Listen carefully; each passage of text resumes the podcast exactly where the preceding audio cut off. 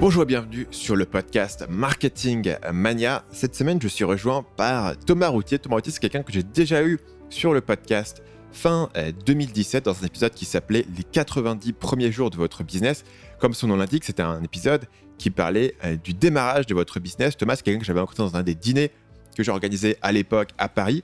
Il démarrait tout juste sa chaîne YouTube quand je l'ai rencontré. Je lui ai donné quelques conseils et, chose rarissime, 90 jours plus tard, il était passé à l'action il avait vraiment implémenté les conseils que je lui avais donnés et donc il commençait à gagner de l'argent. Et je me suis dit, tiens, c'est l'occasion parfaite de montrer vraiment ce que ça donne dans les tranchées, de passer rapidement à l'action et d'avoir ses premiers résultats.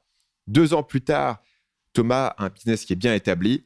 Il a plus de 1000 clients, il a 85 000 abonnés sur YouTube, il a des gens qui travaillent pour lui à plein temps. Et bien sûr, sa chaîne, Mon coach de natation, parle de euh, natation et aide ses clients dans l'apprentissage de la nage et puis la préparation au triathlon notamment. Il a euh, une page Facebook, il a un groupe avec plus de 6000 personnes, etc.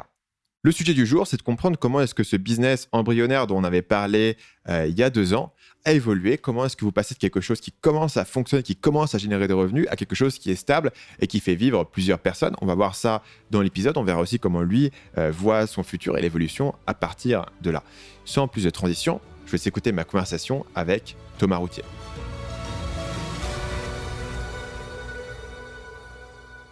Thomas, la première fois que tu es venu sur ce podcast, c'était un épisode qui s'appelait Les 90 premiers jours de votre business. J'ai regardé la date tout à l'heure. Euh, le jour où on s'est parlé, c'était le 27 octobre 2017, donc ça fait un peu plus d'un an et demi maintenant. Yes. Ça va être une question vachement euh, large, mais euh, est-ce que tu te souviens où est-ce que tu en étais il y a un an et demi et comment est-ce que les choses ont changé depuis? À la louche. Tu vois, on rentrera dans les détails ensuite. Bah, géographiquement, les choses, elles ont, elles ont beaucoup bougé. Euh, de mon côté, euh, je crois que le 27 euh, octobre, on était à Courbevoie encore, donc on était en région parisienne. Je venais de lancer avec Camille le projet depuis trois mois, quoi. Et, et on était au tout début, quoi, aux prémices. On avait fait quelques vidéos sur YouTube. On avait le début d'une communauté qui se construisait. Et, et à l'époque, on venait de vendre notre tout premier programme de natation en ligne. Et euh, bah, c'était voilà l'ouverture euh, vers une nouvelle euh, façon de, vivre finalement, puisque bah, voilà, on pouvait enfin travailler en, ligne. Et nous, à ce moment-là, notre rêve, c'était vraiment de pouvoir voyager, de se déplacer. Donc le, nomade digitalisme. Et, voilà, ça s'était bien lancé et on était vraiment aux, prémices du truc. Quoi. Maintenant, tu as 89 000 abonnés sur YouTube. Mmh. C'est ça. Tu as, le business qui tourne derrière, tu as eu l'occasion de voyager, on s'est vu, euh, on s'est vu au, Vietnam et ensuite on s'est revu à, Bangkok. Euh, c'était quoi le premier pays que tu avais fait quand, quand tu as quitté la France? Euh, Ho Chi Minh, évidemment, c'était le ah Vietnam. directement Ouais, ouais. Bah, on s'était vu au mois de juin 2017. On avait fait un dîner que tu avais organisé. Et, ben, en, partant du dîner, on s'était dit, voilà, bah, rendez-vous du coup en, en, mars 2018 euh, pour euh, Ho Chi Minh et on, on était parti là-dessus. Et après, on avait échangé ensemble sur le podcast. Donc, euh, l'idée, c'était ça. Et mi-mars, on avait décollé pour, pour Ho Chi Minh. Le choc culturel a été intense, mais, mais on était content. sur la, les premiers jours, on n'était pas content. On, était un peu, un peu apeuré, mais après, ça s'est bien passé. Quoi. Heureusement que nous a montré les, les, coins un peu sympas à faire. Parce que bah, pour ceux qui nous écoutent, si vous n'avez jamais été à Ho Chi Minh, c'est assez différent de la France, c'est assez différent de l'Europe en général. C'est-à-dire euh, que le premier jour où tu arrives là-bas, tu essaies de traverser la route et tu sais, OK, il est où le, feu, il est où le passage piéton quoi? Pourquoi les gens ils passent autour de moi et ils ne laissent pas passer? Et pourquoi ils traversent tous euh, à la file indienne en deux profils les uns derrière les autres? Donc, euh, tu as, débarqué où quand tu as débarqué au Vietnam? C'était quoi le, quartier? Tu étais dans un Airbnb? Et ouais, on était dans le District One sur les conseils de Enzo Honoré qui nous avait dit ah, j'ai un super Airbnb dans ce coin-là. Et bon, je pense que tous les districts se valent. Hein. C'est pareil, c'est la vieille ville et et c'était euh, ouais, c'était genre euh, la, la, jungle urbaine, quoi. La vraie jungle urbaine. Paris, c'est tranquille à côté. Ouais. Et du coup, tu as voyagé pendant combien de temps euh, en faisant les différents pays avant de te poser? On a fait on a fait neuf mois en Asie où tous les mois globalement on changeait de, de ville ou de pays. on est passé un peu par tous les trucs, Ho Chi Minh, Bangkok, Chiang Mai, Bali, on a été un peu partout. Et puis, euh, et puis on est revenu en France euh, après neuf mois. Et, euh, et, là, on a cherché un coin pour se poser en Europe parce qu'en Asie, avec le décalage horaire, pour nous, c'était un peu galère. dans le sens où on, voulait un peu plus de proximité avec notre communauté. et du coup, bah, on a testé l'Estonie, on a testé Malte, et puis finalement, on, s'est posé à Tallinn en, février. Donc, il y, a, quelques mois. Vous arrivez à être productif quand vous voyagez autant que ça? Écoute, c'était pas évident dans un premier temps. Mais avec Camille, on s'y est vite fait, en fait. On s'est, on s'est vraiment essayé de se, bah, structurer dans le sens où bah, quand on arrivait dans une nouvelle ville, euh, on passait quand même une majorité du temps à, travailler. Par contre, euh, voilà, on, s'accordait toujours quelques jours de visite euh, dans la semaine, un ou deux jours en fin de semaine. Tu vois, on avait nos week-ends en fait. donc après, on, en profitait un peu. Mais sur la productivité, ouais, c'était, c'était assez cadré. Le plus difficile quand tu changes de ville, c'est de trouver un bon repère pour bosser. Une fois que tu as trouvé un coin pour bosser, pour manger, où la bouffe est bonne, le reste tout va bien. Quoi. Mais en plus, pour toi, il y a le problématique des piscines. Tu en avais parlé dans le premier épisode, le fait qu'au départ, c'était pas si facile que ça de trouver des piscines où tu pouvais tourner. Comment est-ce que tu gères ça quand tu es en voyage? Bah, justement, euh, le truc d'être parti en Asie, c'est qu'en France, c'était compliqué de tourner parce que droit à l'image, parce que euh, droit euh, à la nudité, etc. Donc, quand tu veux filmer en piscine en France, voilà, tu as tout le, barda administratif et, étatique qu'il faut remuer et ça, remue très difficilement. C'est bien ancré, c'est très rigide. Donc en Asie, le truc, c'est que bah y a des piscines partout en fait. Dans chaque condo, tu as, un bassin. Donc bah, nous, quand on était avec un appartement, il y avait la piscine qui était inclue. Donc il suffisait de descendre, de prendre l'ascenseur et de pouvoir les filmer. Donc pour nous, c'était vraiment aussi une des, des raisons majeures pour lesquelles on avait choisi de partir et puis bah, les conditions pour filmer, euh, il fait beau, piscine découverte, euh, on est au top, quoi. Donc on a des, on a moyens de se faire de belles images, quoi. Et à la limite, tu, dans ton condo, tu, tu, débarques à la piscine à 14-15 heures et tu la portes tout seul, quoi. Bah, c'est ça. C'est ça, euh, en plein après-midi, souvent en plus, bah, si le soleil tape, les, les Asiatiques ont bien compris qu'il fallait pas rester au soleil parce que ça brûle vite. On avait pris un coup de soleil d'anthologie à Ho Chi Minh le 1er juin. on a fait attention après ça et on comprenait pas pourquoi tout le monde se baignait en t-shirt avec un chapeau, mais on a vite compris quoi. Et, euh, et du coup, ouais, t'es tout seul. On a même, euh, je crois qu'à Ho Chi Minh en septembre, on avait même euh, ramené une équipe de tournage sur le bassin de l'hôtel quoi. Donc il y avait il y avait deux personnes qui étaient avec nous et on avait des conditions mais idéales et puis c'était chez nous quoi. Donc c'était au top quoi. Et donc, tu as, choisi l'Estonie. C'était quoi les, les, paramètres de ton choix? Tu as parlé à l'instant de la proximité avec la communauté en termes de décalage horaire. À quel moment dans ton business est-ce que ça se pose la question du décalage horaire? Tu fais des webinaires? Euh, Ouais, les webinaires, les, euh, les lives aussi. Là, aujourd'hui, on est passé à un live hebdomadaire avec les membres euh, de la communauté, ceux qui font partie du club 2.0. Et, et, du coup, bah, voilà, les lives ici à Tallinn, on a plus une heure, mais voilà, pour nous, ça fait 21h30, 21h45. en Asie, ça aurait fait 4h du matin.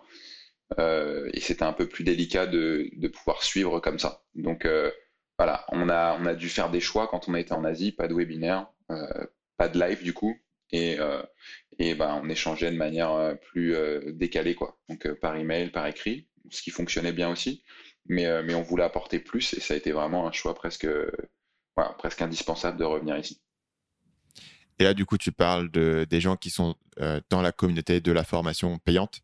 C'est ça, exactement. Euh, les membres, euh, les membres du club des nageurs 2.0, donc euh, tous ceux qui font partie des programmes, des programmes payants, et, on fait un suivi chaque semaine avec des analyses vidéo, des choses, des, FAQ, et, voilà, on est en live et on prend le temps d'échanger avec eux.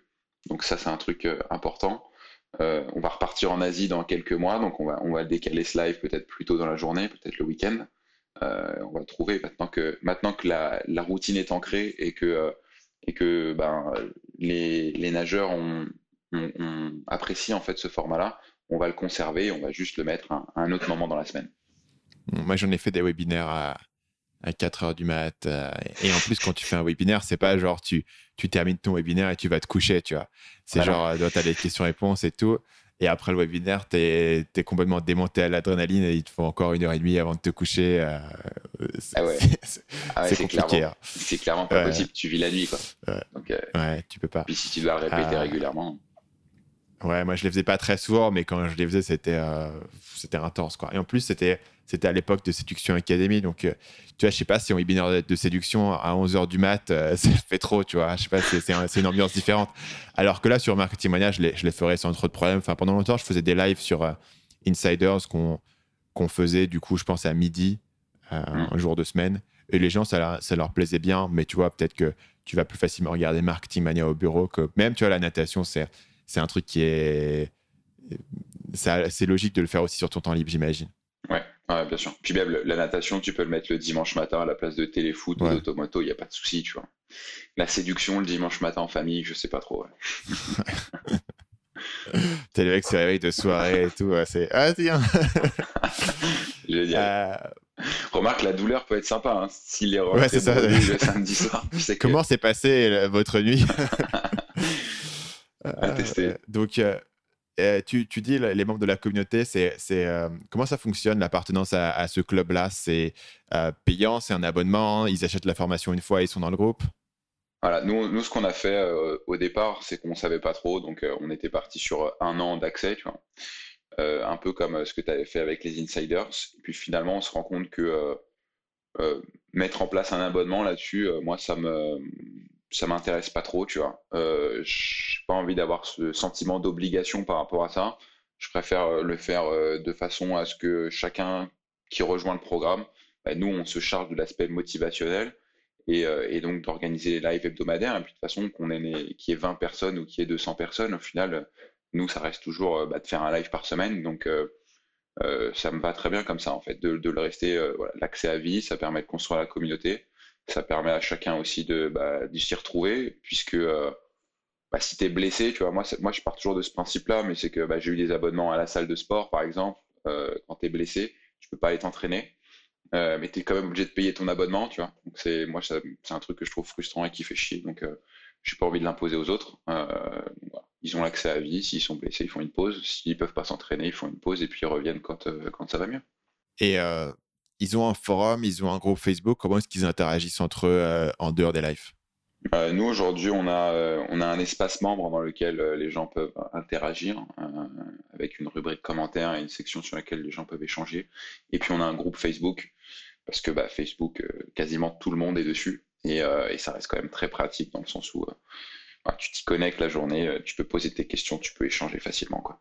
C'est qui le client moyen chez toi? C'est un débutant? C'est quelqu'un qui a déjà expérimenté? bah, Finalement, euh, échec, euh, on, a une certaine, on a une certaine chance par rapport à ça, dans le sens où au départ, quand on s'est lancé, on n'a pas eu un positionnement ultra clair, ultra défini. Et, et normalement, n'importe qui qui se lance et qui n'a pas un positionnement ultra clair et ultra défini, euh, bah, il va ramer pendant des mois et des mois et des mois jusqu'à ce qu'il prenne enfin conscience qu'il faut réduire euh, la voile et qu'il faut vraiment euh, fixer un avatar beaucoup plus précis.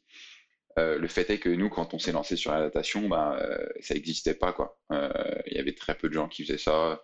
Et, et que bah, le fait que nous, on ait simplement proposé du contenu de qualité et que ça a tout de suite pris, même si c'était sur un avatar relativement large, euh, ça nous a permis d'avoir un, panel finalement de, de, personnes qui nous suivent qui est euh, assez, euh, assez diversifié. Et, et aujourd'hui, du coup, bah, ça va du, tout à fait débutant qui a, qui a, appris à nager un tout petit peu plus jeune, mais qui veut voilà, s'y mettre réellement, tu vois, un peu comme tu pourrais te mettre à la course à pied, sauf que bah, la course à pied, il suffit de mettre des baskets.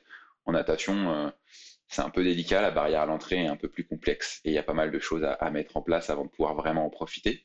Et puis euh, bah, ça va jusqu'à des gens. Euh, bah, là récemment, on a eu un de nos nageurs qui s'est qualifié au championnat du monde d'Ironman euh, à, Nice. Donc on a des nageurs beaucoup plus avancés et expérimentés. Même si c'est le championnat du monde amateur, hein, c'est pas pro. Mais, mais c'est des gens qui sont un peu plus confirmés déjà. Et donc dans ce cas-là, tu as une gamme de formation avec. tu as combien d'offres en tout?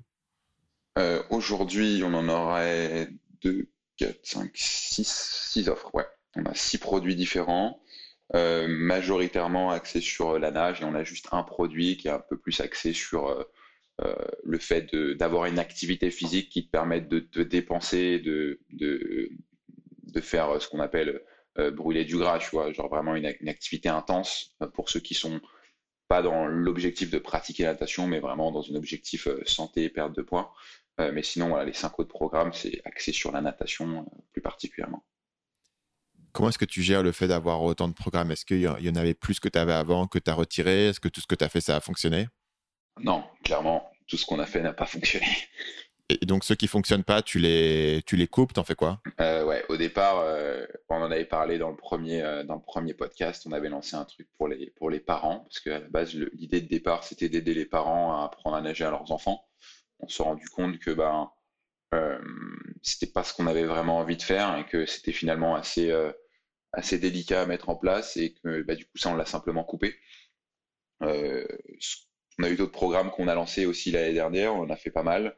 Euh, on s'est rendu compte que l'impact sur les, sur les clients était, euh, était intéressant, sur nos nageurs, tu vois, ils ont progressé, mais, mais on voulait faire mieux et donc bah, on, a travaillé pour avoir une approche un peu différente. Donc au départ, on était vraiment sur répondre à des petites problématiques euh, il y a certains programmes qu'on a gardés parce que c'est des francs succès et que ça, ça permettait vraiment aux gens euh, de répondre à une petite problématique qui leur apportait un déclic important. Et puis il y en a d'autres qu'on avait voulu faire un peu plus complet, mais finalement qui n'étaient pas assez à notre goût. Et donc on a créé un peu notre, notre système, si tu veux, dans le sens où euh, on a essayé d'avoir une approche beaucoup plus systémique sur les différents paramètres qui peuvent les aider. Et en ayant attaqué tous les angles possibles pour résoudre un problème, bah, ça permet à chacun de trouver vraiment ce dont il a besoin. Parce que parfois, euh, il suffit pas d'un truc, il va suffire d'un apsemblage d'éléments qui va leur permettre d'évoluer, que ce soit euh, plusieurs éléments techniques, des éléments sur aussi le mental, parce que euh, bah, apprendre à nager, c'est pas juste un problème de, de, technique, c'est aussi un problème de confiance, un problème de, de crispation, et tout ça, c'est des éléments qui jouent les uns sur les autres. Donc, c'était important pour nous d'avoir une approche un peu plus systémique sur ça. Euh, et, donc, bah, simplement, voilà, on a coupé certains programmes qui nous convenaient pas. Et, euh, on a essayé de réduire en fait au maximum aujourd'hui six programmes. On va peut-être en lancer d'autres sur des petits, euh, des petits éléments, mais, mais on va pas lancer de gros programmes majeurs à l'avenir. Comment est-ce que tu gères le fait d'avoir six programmes? Comment est-ce que tu fais pour que la bonne personne trouve la bonne chose? Tu as un système de segmentation quelque part? Ouais, on a, on a on a d'abord un groupe Facebook en fait euh, public sur lequel euh, on a Blandine, une de nos collaboratrices avec qui on travaille et qui euh, va beaucoup orienter les gens, plus bah, nos nageurs qui sont déjà membres des programmes qui vont aussi orienter les gens. donc finalement c'est très c'est pas un système automatique, c'est vraiment basé sur l'humain. Mais, mais nous c'est ce qui compte le plus. Hein. c'est avant tout c'est du coaching finalement. Donc ça permet de d'aiguiller chacun en fonction des, problèmes. Euh, nous, par email aussi, on va les aiguiller. Et après, euh, euh, bah, sur les plus petits programmes, on a des promesses très claires. Et, finalement, les gens qui ont un problème très précis vont assez rapidement savoir. Donc, nous, on va, on va balayer un peu tout le spectre des programmes en leur proposant les différents programmes qui peuvent, qui peuvent les intéresser. Et quand ils vont avoir trouvé quelque chose, chaussure à leurs pieds, ils vont, ils vont se pencher dessus. Mais euh, effectivement. tu, les envoies sur une page produit qui liste tout et les gens peuvent directement, eux, voir ce qui va correspondre à leurs besoins. Ou alors ils posent la question et tu les aiguilles. Pour, pour les curieux, il y, y, a une page produit sur laquelle ils peuvent aller voir. Tu vois. Euh, pour, les, euh, pour les autres, souvent, bah, voilà, ils vont arriver, ils vont avoir leurs problèmes, ils vont poser des questions.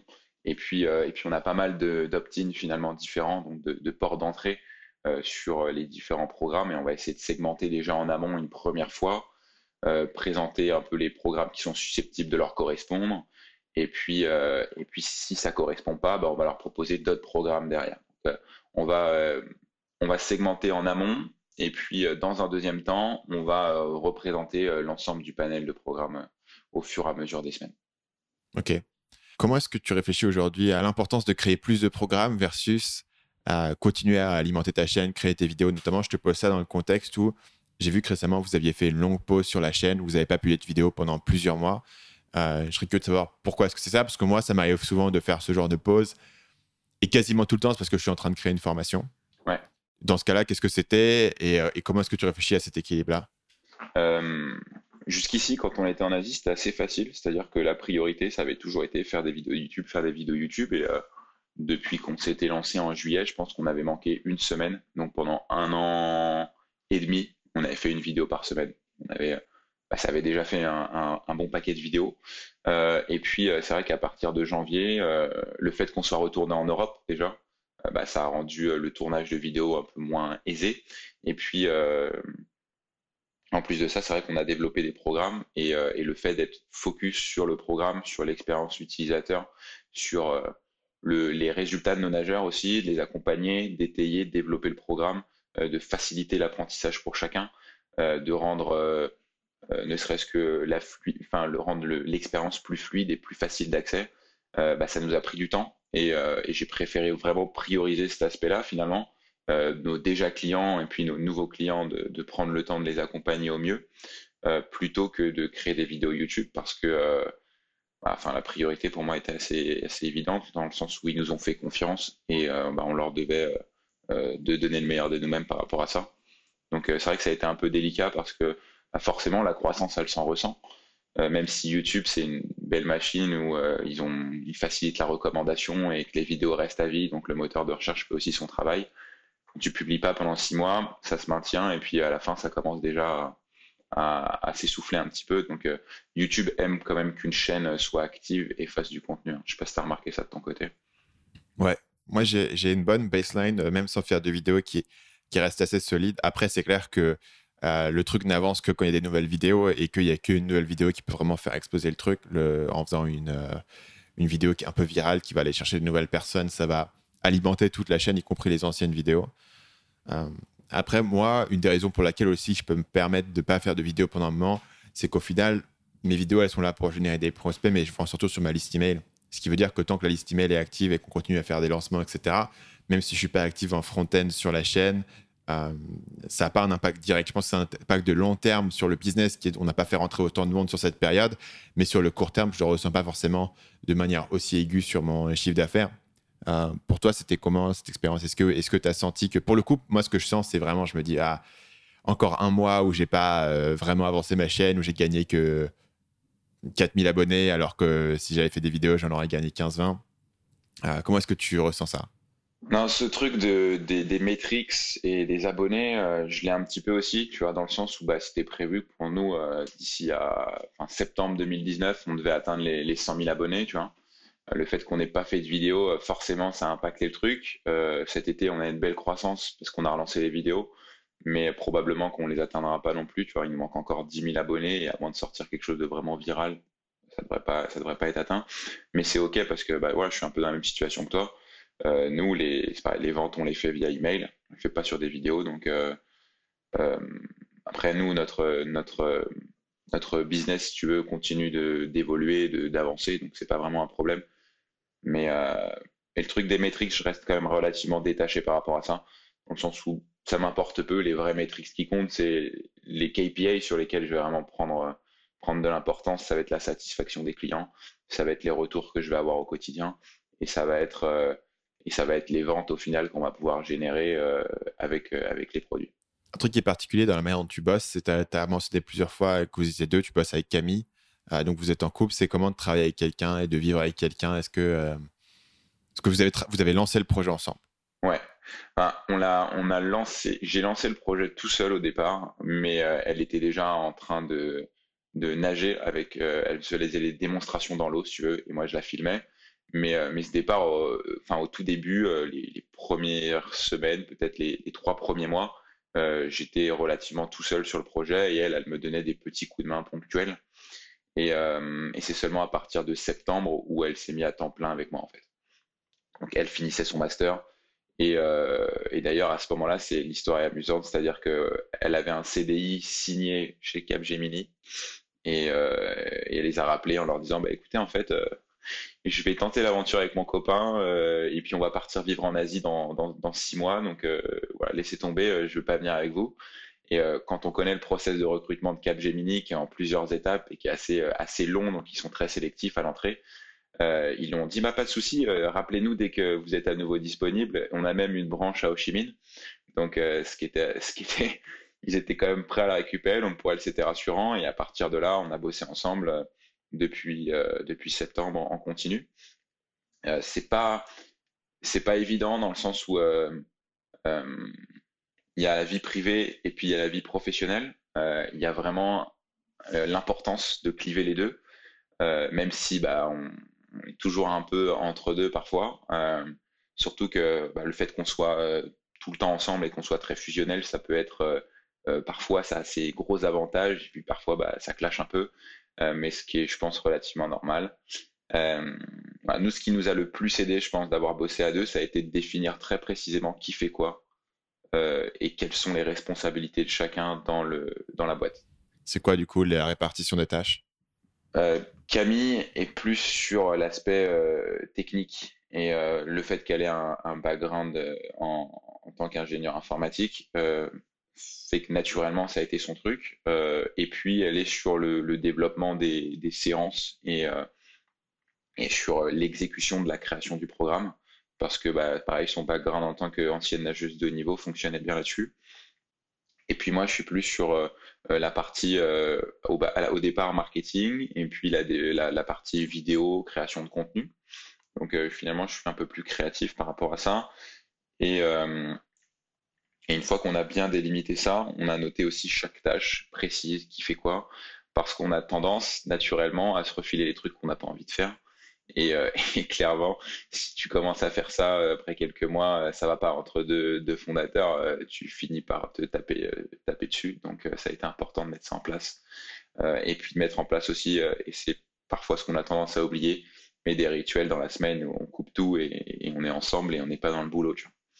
Mais voilà, on est passionné. Et toi, je sais pas si tu vis ça aussi, mais c'est vrai que c'est difficile de, de, couper du boulot. On a toujours envie d'en parler, même quand on est avec les copains ici, euh, vu que tout le monde travaille euh, en ligne ou en tout cas est entrepreneur, bah, on en parle tout le temps, tout le temps, tout le temps, on se nourrit de ça, mais c'est un peu, euh, c'est une passion un peu dévorante, donc il, faut, il faut essayer de, de la couper parfois. Quoi. Du coup, tu as des règles en mode on parle pas de ça après 21h, ou comment est-ce que tu fais pour que ça revienne pas par la petite porte? Je sais que par exemple, moi, tu vois, je n'ouvrirai jamais mes emails ou j'utilise par exemple, j'ai un ordinateur que j'utilise que pour bosser. Et quand j'ai fini de bosser, je ne touche pas à cet ordinateur. Parce que dessus, il y a trop de trucs euh, qui vont, qui vont me, me, me, déclencher euh, cette envie de faire un truc ou, de, ou, de, ressortir ou d'ouvrir un email, etc. Moi, j'ai plein de règles, mais que du coup, je m'impose à moi-même. Et comme il n'y a personne d'autre qui, nécessairement, qui va m'en parler, euh, c'est peut-être plus simple. Je me demande si vous avez des règles, vous. Ah, on a été obligé d'en établir, ouais.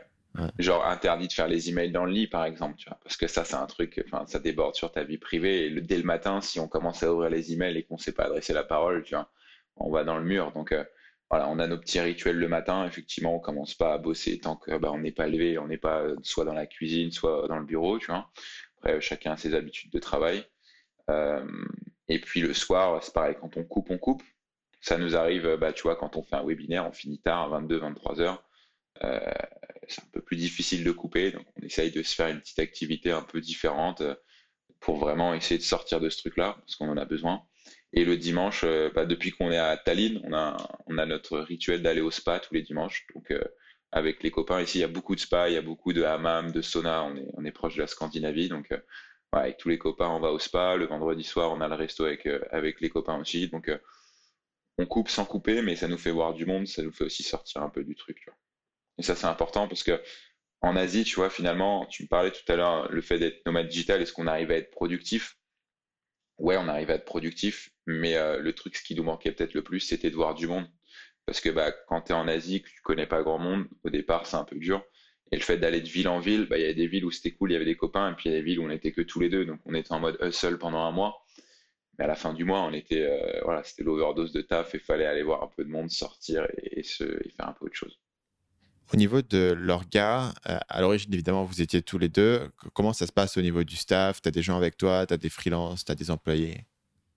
Euh, Là, on s'est vachement focalisé sur le fait de bâtir une équipe et, euh, je, mise beaucoup sur l'aspect humain parce que pour accomplir des choses seul, c'est bien, ça va vite, mais finalement, on ne peut pas accomplir grand-chose seul. Donc, l'importance de bâtir une équipe, pour moi, elle est vraiment fondamentale. Euh, ne serait-ce que pour euh, améliorer euh, l'expérience utilisateur, mais aussi pour pouvoir lancer des projets encore plus intéressants. Donc aujourd'hui, on, a pris rapidement un monteur. Je pense que après six mois de, montage vidéo, j'ai rapidement compris que c'était pas ma zone de génie et que c'était particulièrement chiant pour moi de le faire, donc j'ai arrêté. On a rapidement travaillé avec un monteur en freelance, surtout pour les vidéos YouTube. ça nous a permis aussi d'augmenter en qualité. Et puis après ça, on a, on a commencé à travailler avec un, copywriter parce que euh, l'aspect marketing, à partir du moment où bah, tu vois, j'avais rejoint une de tes formations Copywriting Mania, euh, j'ai compris les, les, basiques, les fondamentaux, j'ai mis en place pas mal de choses. Euh, j'ai vu que bah, je me débrouillais pas trop mal, mais que ma courbe d'apprentissage était quand même relativement longue et que ça me demandait de faire beaucoup de choses, beaucoup de choses, beaucoup de choses, et que c'était beaucoup plus facile de déléguer ou en tout cas d'être accompagné euh, sur cet aspect marketing plutôt que de déléguer ma vision et d'être accompagné sur le produit en lui-même. Donc, bah, j'ai fait le choix, tu vois, de, de travailler avec quelqu'un et en plus, bah, le retour sur investissement est beaucoup plus facile et rapide dans le sens où, puisque c'est du marketing, son taf, c'est de, de faire croître euh, ton, activité. Donc euh, voilà, ça a été un choix en plus qui a été motivé dans le sens où bah, on, connaissait quelqu'un qui avait le bon profil, qui connaissait l'aspect de la natation, qui était lui-même triathlète, etc. Donc euh, voilà, pour moi, c'était la personne idéale avec qui bosser. donc depuis janvier, on travaille avec lui. Et, et ensuite, on a recruté très récemment une nouvelle collaboratrice, cette fois-ci euh, avec nous euh, au quotidien ou presque. Euh, elle est venue à Tallinn d'ailleurs la semaine dernière. donc Blandine qui travaille avec nous et qu'on forme en parallèle sur bah, tous les, au départ un peu tous les aspects, donc le support, l'expérience utilisateur et, connaître les programmes, etc. Donc elle était aussi ancienne nageuse de haut niveau comme Camille. pour nous, c'était important d'avoir quelqu'un qui avait un bon niveau de pratique parce qu'il connaissait ça de l'intérieur. Et, euh, et puis bah, aujourd'hui, par exemple, elle a carrément des, des pans qu'elle gère toute seule. Donc l'aspect réseaux sociaux sur lequel moi j'étais pas très présent et, euh, et Camille aussi, et ça s'en ressentait. Donc elle, euh, elle est beaucoup plus présente et elle va accompagner ça. Euh, et puis elle gère par exemple le compte Instagram et toute la partie création de contenu sur Instagram. elle le gère absolument toute seule et, ça, je trouve ça super cool de sa part. Elle progresse bien, elle est sur sa, sur sa zone de génie vraiment là-dessus. Donc pour nous, c'est une bonne satisfaction. Et toi, ton rôle, tu le vois évoluer comment? Ben, moi, mon rôle, je le vois évoluer de moins en moins. Finalement, j'ai le sentiment d'être de moins en moins créateur de contenu et de plus en plus euh, manager, tu vois. Euh, ce qui, tu vois, je suis moins dans le côté artisan exécution et puis finalement un peu plus dans le côté euh, supervision. Et c'est plaisant ou c'est frustrant? Ben, ça, ça a des bons côtés dans le sens où, ben, tu vois, par exemple, quand on lance un nouveau projet, ce qui aurait pu me prendre des semaines à faire, je me rends compte que bah, une fois que j'ai mis les bonnes personnes ensemble et que euh, bah, elles savent ce qu'elles doivent faire et qu'en plus bah, elles, ont, elles apportent leur pierre à l'édifice, ça va beaucoup plus vite. Puis parfois c'est même beaucoup mieux que ce que j'aurais pu faire tout seul.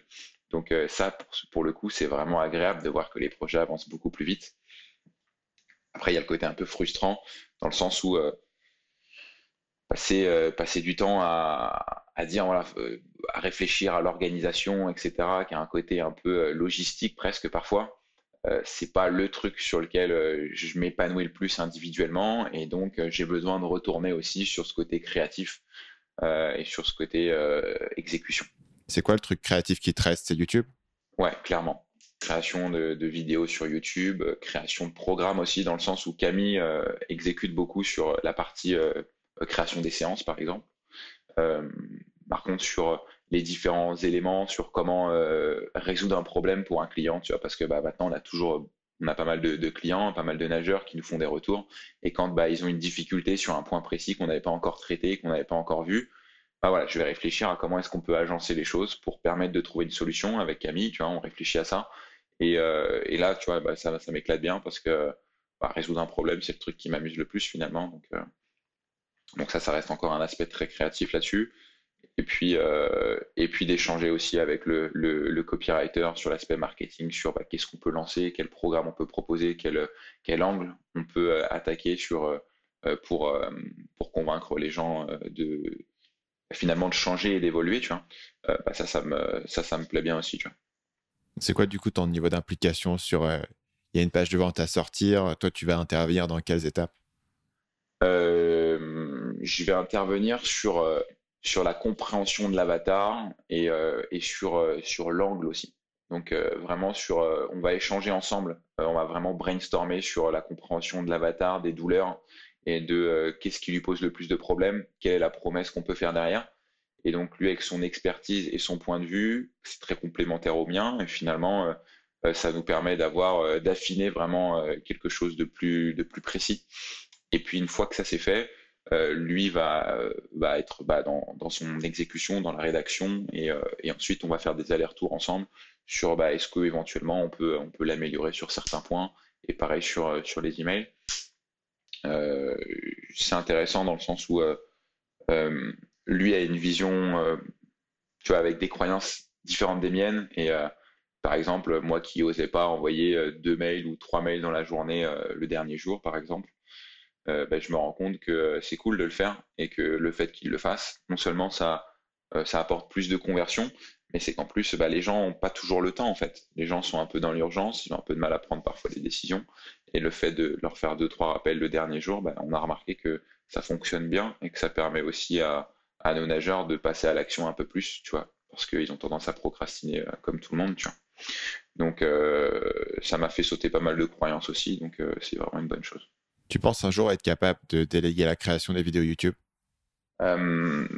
Sur la création de contenu, c'est un peu c'est un peu la partie la plus difficile à déléguer, dans le sens où bah, j'ai bien compris que la phase de recherche éventuellement peut être intéressante à, déléguer puisque c'est le truc vraiment le, plus long de récolter des données, euh, d'aller puiser sur euh, les différentes sources qu'on peut avoir, etc.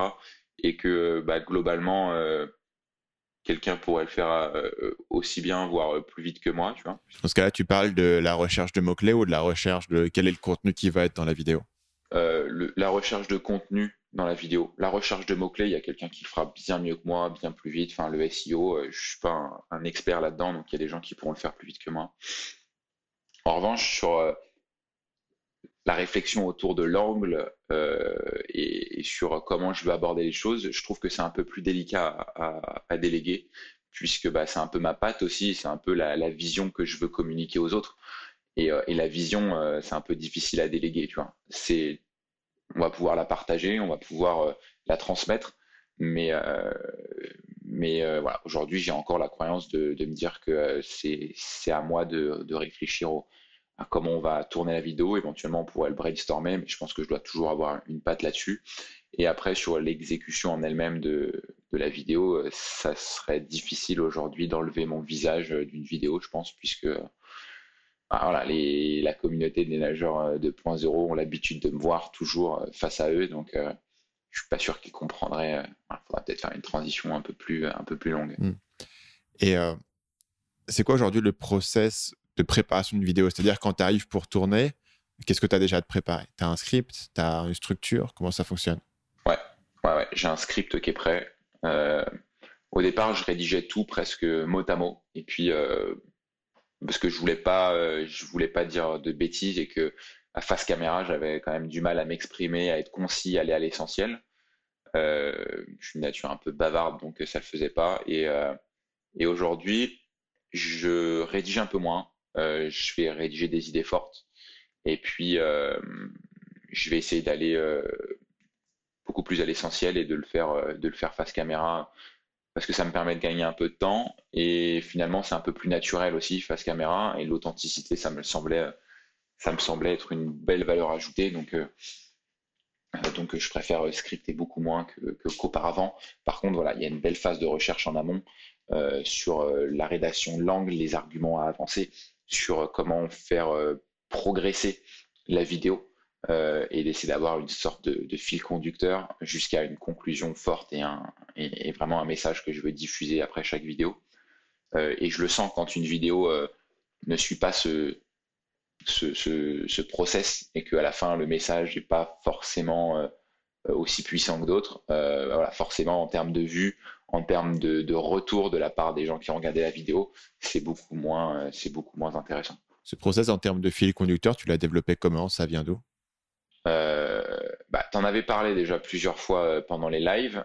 J'avais remarqué que, je crois que c'était il n'y a pas si longtemps que ça, où tu avais fait un live sur le fait de, de, rechercher un angle et de retravailler plusieurs fois cet angle. J'ai trouvé ça super intéressant. Et là, depuis quelques semaines, on a refait une série de vidéos j'ai essayé de réfléchir à ça. Et c'est vrai que euh, ça apporte un peu plus. Je le faisais inconsciemment, en fait, euh, d'avoir un seul message par vidéo. Parce que bah, plus tu as de messages, plus tu as d'appels à l'action et plus tu le, tu le dilues. Donc, euh, vaut mieux faire une vidéo bien faite avec un bon message bien clair plutôt que, plutôt que de s'éparpiller. Donc maintenant, j'essaie de le faire de manière un peu plus consciente, prendre plus de temps à retravailler l'angle, à essayer de trouver quelque chose qui n'a pas été fait, tu vois. Euh, notamment là une, des vidéos qui va sortir euh, bientôt. Euh, l'idée, tu vois, de d'aborder le sujet des plaquettes et d'expliquer que bah, les plaquettes, ça peut te blesser, etc. Je l'ai déjà fait, tu vois. Donc, on va essayer d'aborder un autre sujet, de l'aborder de manière différente que, en plus de pouvoir te blesser, bah, ça peut, par exemple, là, dans l'occurrence, avec l'exemple de notre nageur, alors ça va peut-être pas parler à tout le monde dans l'audience, mais ça dégrade ta technique, tu prends une mauvaise habitude et que, en fait, de les utiliser trop tôt dans ta démarche d'apprentissage, tu vois, c'est un peu comme bah, si on devait faire le parallèle en, business en ligne, de chercher à automatiser trop tôt un process, ça va va te prendre du temps et en plus, bah, ça se trouve, tu vas même pas l'utiliser suffisamment longtemps pour que tu en récoltes les bénéfices. Donc cette idée, par exemple, qu'on pense tout le temps d'automatiser, automatiser, euh, ça doit arriver à un certain moment. Bah, en natation, c'est pareil, les plaquettes, ça doit arriver plus tard parce que sinon, euh, tu vas devoir euh, déconstruire une mauvaise habitude et tu perds du temps. C'est quoi du coup les plaquettes? Les plaquettes, c'est un, un, outil que tu vas positionner sur tes mains. Ça fait comme une espèce de une plaque un peu à la forme des mains avec un élastique que tu vas glisser et ça te permet d'avoir une grosse plaque de plastique, donc beaucoup plus de résistance quand tu vas pousser dans l'eau, donc ça te permet d'aller plus vite. C'est l'équivalent d'une palme en fait pour les mains? C'est ça, ouais, c'est ça, globalement on pourrait dire comme ça. Parle-moi un petit peu de euh, comment est-ce que tu réfléchis aujourd'hui à, à ta, chaîne YouTube, ton groupe Facebook, etc. Donc le groupe Facebook aujourd'hui, euh, son rôle c'est quoi? C'est de euh, convertir les gens, c'est de choper du trafic quand les gens le voient sur Facebook. Donc tu as un groupe, tu as quoi 6000 personnes dans le groupe Ouais il y a un questionnaire quand on rentre. D'ailleurs, le questionnaire en soi m'intéressait de, creuser un petit peu dans. Parce que quand tu, quand tu rentres dans le questionnaire, tu as différentes questions. Et en fait, ces questions me, marquent comme étant des questions qui ressemblent exactement à ce que j'aurais demandé dans un sondage. C'est-à-dire quel est votre problème numéro un, etc. Euh, et quel est le rôle du coup du groupe Facebook qu'on avait un petit peu évoqué tout à l'heure? Euh, dans le tunnel de conversion C'est de l'entrée, c'est du milieu c'est... Euh, le, groupe a, a, deux rôles, si tu veux. le questionnaire à l'entrée, euh, il est assez simple. On va demander l'email, on va demander la, la difficulté principale. Euh, et puis euh, éventuellement, je crois qu'on demande qu'est-ce qu'ils ont déjà mis en place ou quelque chose comme ça. Je sais plus. ça fait un moment que je l'ai fait. Et tu demandes aussi un mot magique. Et un mot magique, ah oui, bah ça c'est pour ceux qui ont en fait déjà opt-in et qui sont déjà dans une de nos listes. Parce que du coup, bah, ça, tu vois, aujourd'hui, c'est encore fait à la main, c'est-à-dire que bah, on vérifie les entrées avant chaque, entrée de nageur dans, le groupe. Euh, et puis, bah, s'ils nous ont donné leur email, on va les ajouter à une séquence mail pour, euh, permettre de, leur, offrir un peu plus de, contenu, de progresser. Et, euh, et, ces deux questions à l'entrée, elles me permettent deux choses. D'une part, elles me permettent de me faire remonter de l'information. Euh, parce que bah, quand ils m'expriment un peu leurs difficultés, ça me permet de comprendre bah, de quoi ils ont besoin. Et puis pour, pour Blandine aujourd'hui, pour Camille à un certain moment, et puis aussi pour, pour nos modérateurs dans le groupe, ça nous permet de les aiguiller vers euh, du contenu adapté en fait dès le départ. Donc les, gens arrivent, euh, ils posent une question et ils ont une réponse. C'est simple, c'est notre façon de faire en fait. Et donc du coup, comment est-ce qu'ils arrivent sur le groupe Facebook? Est-ce qu'ils ont, est-ce que tu en parles dans les vidéos? Les gens le trouvent sur Facebook? J'en parle dans les vidéos sur YouTube. Euh, pour moi, la, communauté qui est sur le groupe Facebook Nageur 2.0, c'est, un, un, des points centraux aussi de notre, de notre de mon coach de natation, tu vois, parce que euh, ça permet de eux voir comment nous on travaille au quotidien avec nos nageurs qui font partie des programmes payants, tu vois. C'est-à-dire que on est proche d'eux. Euh, quand ils ont des questions, ils ont toujours une réponse. Et, euh, on prend le temps en fait de les orienter vers du contenu qui soit de qualité. C'est-à-dire que si on répondait à la main à chaque question et qu'on refaisait un pavé, tu vois, ça nous prendrait des lustres. Par contre, bah, on a créé tellement de contenu avec Camille que quand les gens ont une question, on peut les, euh, renvoyer vers du contenu qui a déjà été créé, qui est, de qualité et qu'on continue de développer, tu vois, d'avoir une vraie base de contenu et de données euh, très dense. Et donc ce contenu-là, il est sur euh, YouTube? Il y a une partie qui est sur YouTube et, et, puis il y a une partie qui est dans nos programmes privés. Tu vois. Pour les membres des programmes privés, euh, ils ont accès à cette partie-là et quand ils ont des questions, voilà. Et d'ailleurs, une des remarques qu'ils me font à chaque fois quand ils arrivent sur l'espace membre, ils me disent ouais, c'est dense, il y a énormément de choses, c'est super complet. Euh, je vais en avoir pour euh, ce que j'ai recherché. Et, et ça, on continue de l'étayer, on continue de le développer, on passe beaucoup de temps finalement sur la création du produit en lui-même. Et ça nous permet de gagner du temps et d'avoir une expérience pour les gens toujours de qualité. Et le groupe, c'est un peu la vitrine. C'est un peu comme YouTube, c'est la vitrine. Quand ils voient une de nos vidéos, ils voient le soin qu'on y met, euh, le détail dans les explications, euh, le l'angle aussi qui est souvent très différent de ce qu'ils ont pu entendre. Et, quand ils arrivent sur le groupe Facebook, bah, finalement c'est congruent, c'est-à-dire que bah, prend du soin à faire nos vidéos et on prend aussi du soin à répondre aux questions des nageurs. Alors, va pas répondre à, toutes leurs questions parce que bah, il y a des y a des gens qui ont euh, et là je vais être assez tranchant par rapport à ça, des gens qui pensent que tout leur est dû et euh, bah voilà, clairement, c'est pas le cas, tu vois. C'est-à-dire que si tu veux, si tu veux obtenir quelque chose dans la vie, il suffit suffit pas de le demander ou de l'exiger. Euh, voilà, c'est pas toujours le cas et ça va pas toujours se passer comme ça. Euh, donc, euh, bah, ceux qui, qui, ont des questions, on va les aiguiller, on va leur répondre, et puis, euh, et puis on va leur, leur, montrer que finalement, nous, on est, on est là pour, pour les aider et que s'ils veulent aller plus loin, bah, ce sera pareil dans nos programmes payants, sauf qu'il y a encore davantage de contenu et encore davantage de précision. Donc, le groupe Facebook, il est à l'entrée parce que d'une partie, ce, ce, groupe, il y a des suggestions de groupe Facebook avec le moteur Facebook en lui-même. Euh, et puis, il est aussi au milieu, dans le sens où bah, tu vas voir nos vidéos YouTube, tu vas rentrer dans le groupe Facebook et puis on va te proposer autre chose.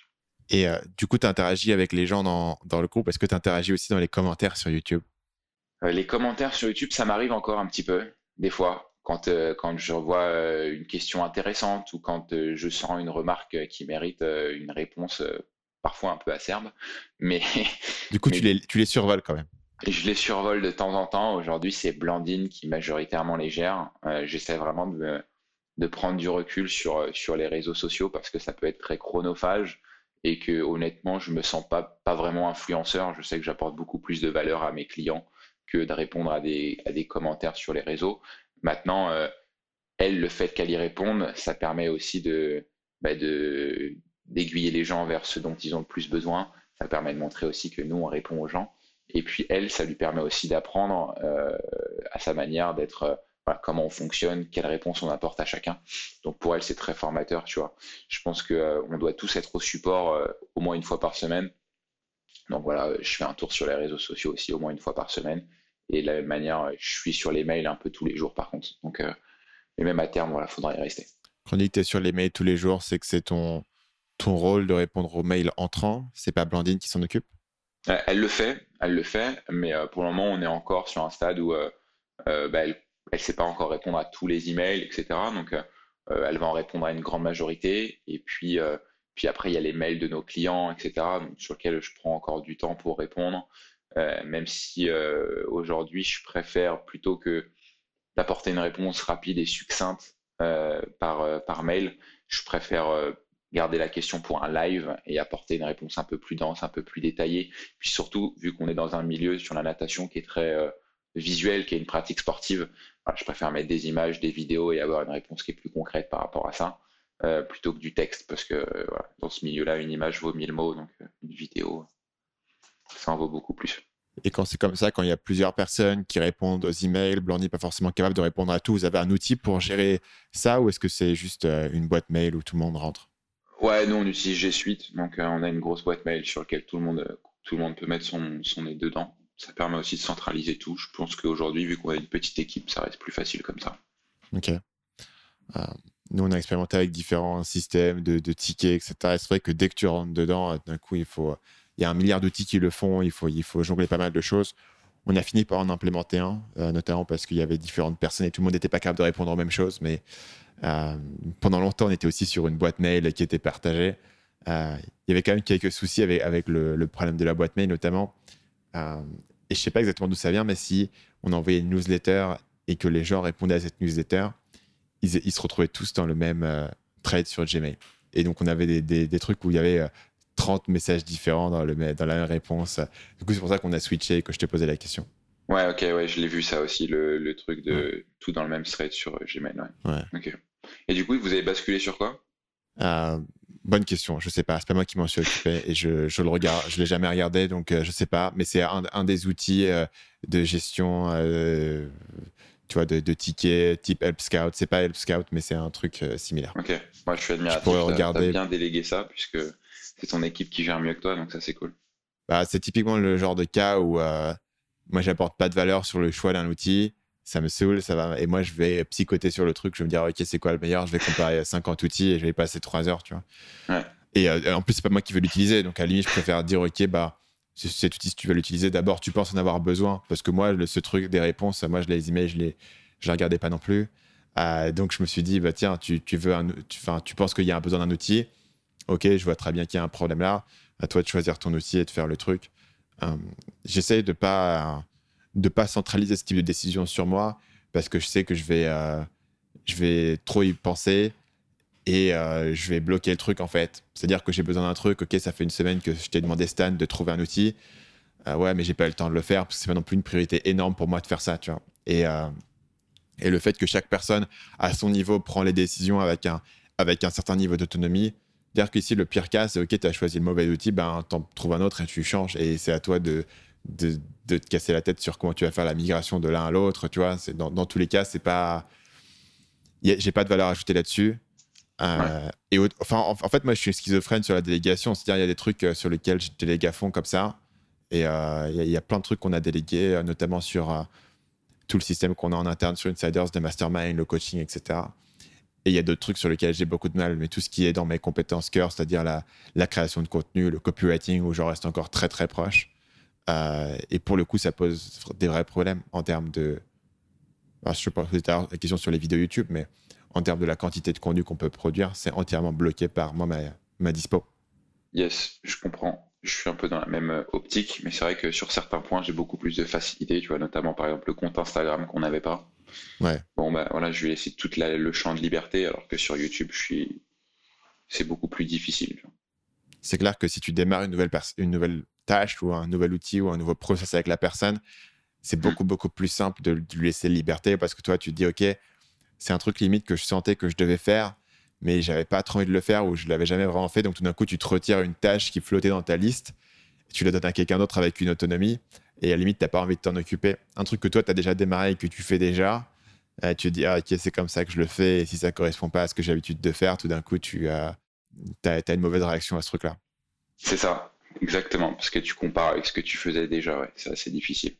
Euh, et, finalement, quand tu lances un nouveau truc, tu peux le chapeauter de loin, tu vois, essayer de d'aider, d'apporter ta touche, mais plus comme un, comme un, assistant, tu vois, plus que, que, celui qui prend en charge le truc. Thomas, il y a trois questions que je pose à tout le monde avant de terminer ces épisodes. Du coup, je te les ai déjà posées la dernière fois que tu étais venu, mais tu auras peut-être une réponse qui sera différente euh, cette fois-ci. Yes. la première question, c'est euh, est-ce qu'il y a un livre que tu recommandes souvent? Un livre que je recommande souvent, je sais pas, mais un livre que j'ai que j'ai regardé très récemment, que j'ai lu très récemment, pardon. Vas-y. Euh, le livre de la jungle de, alors attends, je vais retrouver le nom, Younes Rarbaoui et euh, Annabelle Bignon. Donc, euh, je sais pas si tu as entendu parler de ce livre, il est sorti assez récemment, je crois. Il a été préfacé par Oussama Hamar, du coup. C'est un livre qui, est, qui traite du domaine des startups et que j'ai trouvé absolument super bien fait, génial, puisque euh, ils abordent le côté des startups en tant qu'employés et ils présentent un peu les différents postes au sein d'une start startup. Et, euh, et c'était une belle découverte du milieu, tu vois, dans le sens où euh, bah, j'ai un point de vue totalement néophyte et que je connais pas du tout, j'ai jamais mis les pieds là-dedans. Mais du coup, ça te donne une vision d'ensemble d'un peu comment ça fonctionne et, et ça, ça, ajoute, moi pour moi en tout cas, après cette lecture, ça a juste ajouté un prisme supplémentaire de, de vision par rapport à, une problématique. Donc, euh, c'est un super bouquin que je recommande euh, et, que je recommande à pas mal de gens en ce moment. Du coup, du coup la vision, c'est de te dire, OK, dans une startup à haute croissance, c'est quoi les postes, c'est quoi la division des tâches, comment est-ce que ces mecs-là qui ces gens-là qui ont quand même levé des sous, qui ont, qui ont une expérience et qui ont. L'avantage de la startup, je trouve, c'est qu'il y a vraiment une. Euh, il y a vraiment un historique. Quoi. Tu peux remonter à 40 ans et il y avait des boîtes qui se montaient, des startups, etc. Ce que nous, on fait, euh, il y, a moins d'historique ou peut-être qu'il y a moins de documentation où tu peux regarder, OK, euh, y a, et puis il n'y a pas ce truc de, tiens, j'ai un investisseur qui a fait ce que j'ai fait il y a 15 ans et qui me passe un peu la, la sagesse. Euh, ce, que, ce que nous, on a moins du coup, parce que bah, tu as les formations, etc., mais tu n'as pas forcément une personne qui va être directement impliquée dans ton projet, mais qui l'a déjà fait il y a, a 10-15 ans. Yes. Ouais, là, c'était intéressant surtout sur le découpage des différents postes au sein d'une startup, des différents répartition des, des, euh, des, des, tâches et des pôles. Quoi. Donc ça, c'était intéressant. Et, euh, et c'est, parle pas trop de, du fait de, faire rentrer des gens au bord et, des prises décisionnelles qui, qui s'en suivent. Euh, peut-être qu'il y a d'autres bouquins qui traitent du sujet. Mais, euh, mais c'est vrai que c'est intéressant euh, de faire rentrer quelqu'un. C'est un peu le rôle de mentor aussi qui, qui, qui est super important finalement dans une startup parce que quand tu quand as un VC qui rentre, euh, c'est pas juste l'argent, c'est des gens qui rentrent au board aussi et qui vont t'aider à, à, gérer l'hypercroissance. Donc euh, c'est bien et puis ça, ça définit très bien l'hypercroissance. Moi c'était un truc que je comprenais pas forcément. Là ils te mettent des chiffres assez précis dessus. Euh, donc donc c'est ouais, c'est une belle reco. Donc le livre de la jungle. deuxième question, c'est si tu pouvais revenir en arrière et donner un conseil à ton toi-même de 20 ans, Qu'est-ce que ce mec-là avait besoin d'entendre? Ah, bah, c'était il n'y a pas si longtemps que ça. C'était il y a 7 ans. Ouais. T'as quel âge là? J'ai 27 ans. Ouais. Je, franchement, je, je sais pas. Fais, fais exactement ce que tu es en train de faire, c'est le process. Donc, euh, tu apprendras sur le chemin. Je, je, vois pas trop ce que je pourrais dire de plus. Peut-être t'inquiète pas trop de ce qui va se passer, euh, ça va aller, tu vois. Hmm. Mais euh, c'était Antoine Pétavin qui faisait cette, qui avait fait cette, cette remarque et j'avais trouvé ça super juste. Et j'essaye de, de l'appliquer depuis, c'est vrai que je l'avais écouté, j'essaie de l'appliquer, genre arrête de t'inquiéter, ça va bien se passer. Tu vois et tu vas peut-être, enfin, tu stresses pour rien, quoi. Juste, laisse faire, applique et tu verras bien ce qui se passera. Troisième et dernière question, c'est est-ce que tu as un proverbe ou une citation qui te vient souvent à l'esprit? Je suis pas trop proverbe et citation. Je sais pas, euh, je vois toujours des gens citer des trucs super intéressants et tout. ouais, ça dépend des gens. C'est vraiment un truc de, de personnalité. Il y a des gens qui ont 45 citations là sur, écrites sur leur mur. Moi, c'est typiquement ça. Ah ouais, ok. Non, j'ai aucune citation, euh, même sur Instagram, j'en lis pas trop, tu vois. Après, le seul truc euh, que je pourrais euh, que j'applique au quotidien, finalement, tu vois, le truc de la moyenne des cinq personnes, c'est tellement vrai et c'est tellement, on est tellement un produit de notre environnement que, enfin, c'est un truc que je continue d'appliquer, tu vois. J'ai voulu, j'ai voulu devenir nomade digital, bah voilà, je suis parti en Asie, tu vois. Aujourd'hui, je veux créer une société un peu plus stable, tu vois, ne pas juste être un, mec qui se balade avec son ordi et son laptop et puis monter une équipe bah voilà, je suis venu ici en Estonie avec d'autres entrepreneurs qui montent une équipe, tu vois. Et puis, euh, si euh, demain j'ai envie de monter une startup, bah, j'irai voir des startupers et puis euh, je me mettrai dans un incubateur, tu vois. Donc, je pense que ça, ça va pas plus loin, tu vois. Tu veux faire quelque chose, bah voilà, traîne avec les gens qui font ce truc-là et puis tu vas y arriver, tu vois. Si je voulais être bodybuilder, j'irai avec 5 bodybuilders, tu vois. voir Enzo. ouais, j'irai voir Enzo, ouais. Euh, pour la, Enzo, Enzo euh, Honoré qui est à Bangkok aussi enfin, en ce moment et qui euh, s'est mis dans un trip bodybuilding dernièrement. Ça a bien marché hein, avec un, trainer à Bangkok. le mec il, il carbure bien. six fois par semaine par contre. Hein, donc, pour la productivité, je pense que je ne serais pas capable aujourd'hui. Ouais, c'est pas, c'est pas optimal. cool Thomas, écoute, est-ce que tu peux dire aux gens où est-ce qu'ils peuvent aller pour en savoir plus sur toi et sur ton travail? Yes, bah sur moncoachdenatation.fr, donc euh, tout attaché, ou euh, sur la chaîne YouTube du même nom, Mon Coach de Natation, sur le Instagram du même nom, page Facebook du même nom. On a essayé d'être congruent partout. Excellent. Merci Thomas d'avoir été avec moi. Yes, merci euh, Stan.